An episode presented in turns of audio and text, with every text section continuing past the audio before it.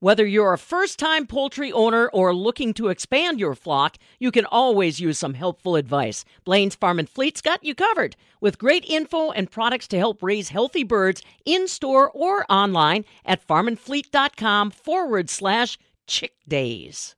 Well, the harvest may be done, at least as far as you're concerned, but there's always something that can be done. It's time to chat about how your soybean checkoff dollars are working on research, education, and promotion right here in the state of Wisconsin, as well as beyond our borders. Always want to refer you to their website, badgerbean.com. And of course, Dr. Shawn Conley's website, that's coolbean.info. He's in studio with us again today uh, you know, we always say it a farmer's work is never done, and it really doesn't matter what you're growing, your work is never done. Although a lot of the harvest in the state of Wisconsin might be wrapped up, Shawn. Uh, today, we want to talk about something that can be done literally until the ground gets so froze you can't uh, do anything with it. Uh, the soybean cyst nematode program is back again this year. A simple soil sample can provide you just a wealth of information. Yeah, that's right, Pam. One of the great resources that Wisconsin Soybean Marketing Board provides is that any grower can up, submit up to four free samples for testing for the soybean cyst nematode, which is one of the most devastating pests in, in the nation in, in regards to soybean production. And one of the cool additional things that the Wisconsin Soybean Marketing Board has added in the past is then you get another test for all other plant parasitic nematodes. And these would be primarily those focused on um, that would nibble on your corn roots. So again, it gives you both the soybean cyst nematode, depends on when you pull it, but also um, like root lesion nematodes and others that may infect corn. Because if you look at our percentages, roughly 10 to 20 percent, depending on where you are within the state of Wisconsin, is high to moderately high risk of yield loss from corn nematodes. So that information is critical, specifically when we're really trying to pinch pennies and knowing when we want to put a nematicide on our corn uh, seed or, or when we don't really need to because the populations aren't there.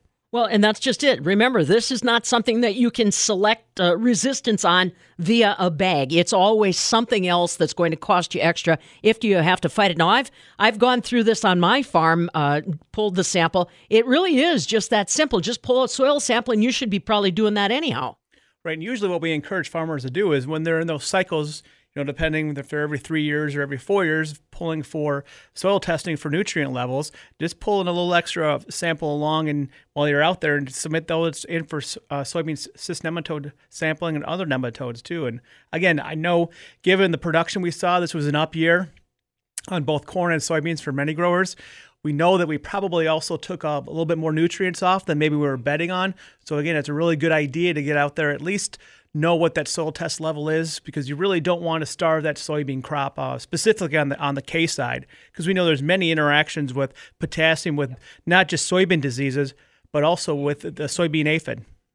Now, in light of COVID nineteen, are the labs is your lab still working pretty regularly, or am I going to experience a bit of a delay on getting those results back? At, at this point, again, there may be a, a slight delay, but if we're pulling them this fall. There'll be plenty of time with either the UW lab or any of the private labs that are out there to get these samples done and taken in time in order to get the, those recommendations based for next spring application timings. Now, where do you have uh, the information on how and where I submit that sample, Shawn, how I can make sure that I'm capitalizing on that gift from the Wisconsin Soybean Marketing Board? So there's this amazing website, Pam, called uh, www.coolbean.info. I don't know if you've ever heard of it or not, but all of that information is right there, uh, right on the front page. Just scroll down, click on it, and it gives you all the information that you need to be able to, and you know, go ahead and order these sub these uh, soil sampling kits, and we'll send them right to your house, and you can ship them right to the lab. Do we have uh, any running tally? I mean, I, I know that Again, I like catching him off guard just to watch him squirm. But are we using some of this data? Are we getting any kind of trends as far as uh, soybean cyst nematode or anything for that matter? Wisconsin is blessed in that we have such a diverse crop rotation that we're not like an I state where 70, 80, 90, 100% of the fields are infested. We're usually running in that 20% of fields. Um, again, those fields that are more sandier soils typically have higher SCN those fields where you've had, uh, you know, you've seen sudden death syndrome pop up and get really bad the last few years, I would focus my efforts in those fields because there's a relationship between SDS and SCN, and SDS again is sudden death syndrome and soybean cyst nematode that you can have each one in a field by themselves, but when they come together, the uh, the infection and the the disease and the yield loss is much greater when they when those two pathogens are together in the same field. Okay, now you've piqued my interest as usual. So if I've already tested for SCN, how often should I retest on those same fields? Typically, what we encourage growers to do is on a simpler cycle that you would be doing for soil fertility levels. You know, every four to five years, uh, just get, I would base it on your rotation. You know, are you having other equipment come in? Is it just your equipment? Are you renting new fields where you might be moving soil around? Those are the situations. And many farmers have a really good history of what their yield levels are in a given soybean field. And if you see a field starting to plateau, if not drop, when you know the neighbors are all doing well, that's a pretty good sign right there to go out there and just sample that field first. All right, Dr. Shawn Conley, University Extension soybean specialist in studio with us again. If you're pulling soil samples or if your ground's not uh, froze up already, why not pull an extra sample and send it in, courtesy of the Wisconsin Soybean Marketing Board, and find out what your nematode population or situation is? You're getting ready to wrapper for the year. You're about ready. You just want to walk away, but you're also extremely cautious to be careful with that equipment. Clean it all out because uh, moving weed seeds, it doesn't matter if there's snow on the ground or not, those dirty rascals will come right along with you. Yeah, that's good. I mean, we've seen some work done with by uh, Rodrigo Werle, our extension weed scientist, just showing all the places where this weed seed can hang up. Specifically, some of these smaller weed seeds, like um, water hemp, is more likely than not glyphosate resistant.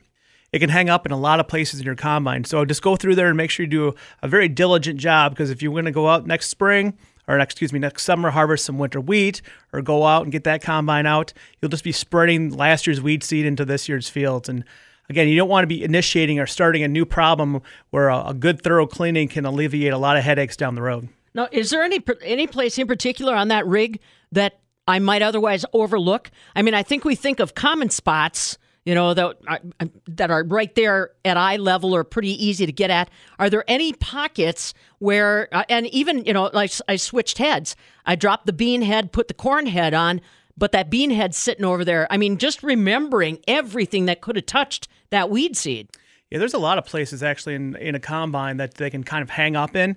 Uh, some of the housings where are, are a critical point that we you know you usually don't want to take away that all that safety equipment and get in there. Those are good places.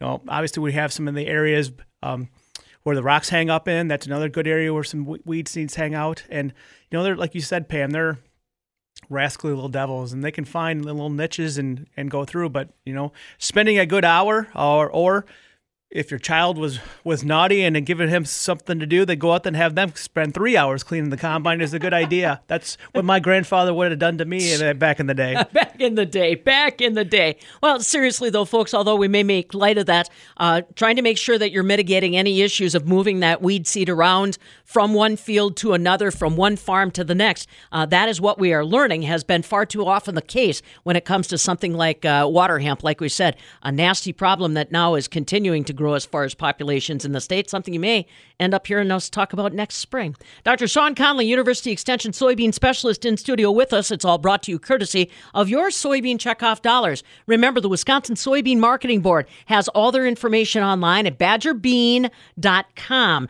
Remember, Dr. Conley not only talking about soybean cyst nematode testing, information available free of charge for you soybean growers on his website, coolbean.info, but also a great place to kind of keep up to date on the winter conversations that are being scheduled to focus in on the growing season of 2020 and where we're headed in 2021. That's what it's all about keeping you connected with your soybean checkoff dollars, research, promotion, and education.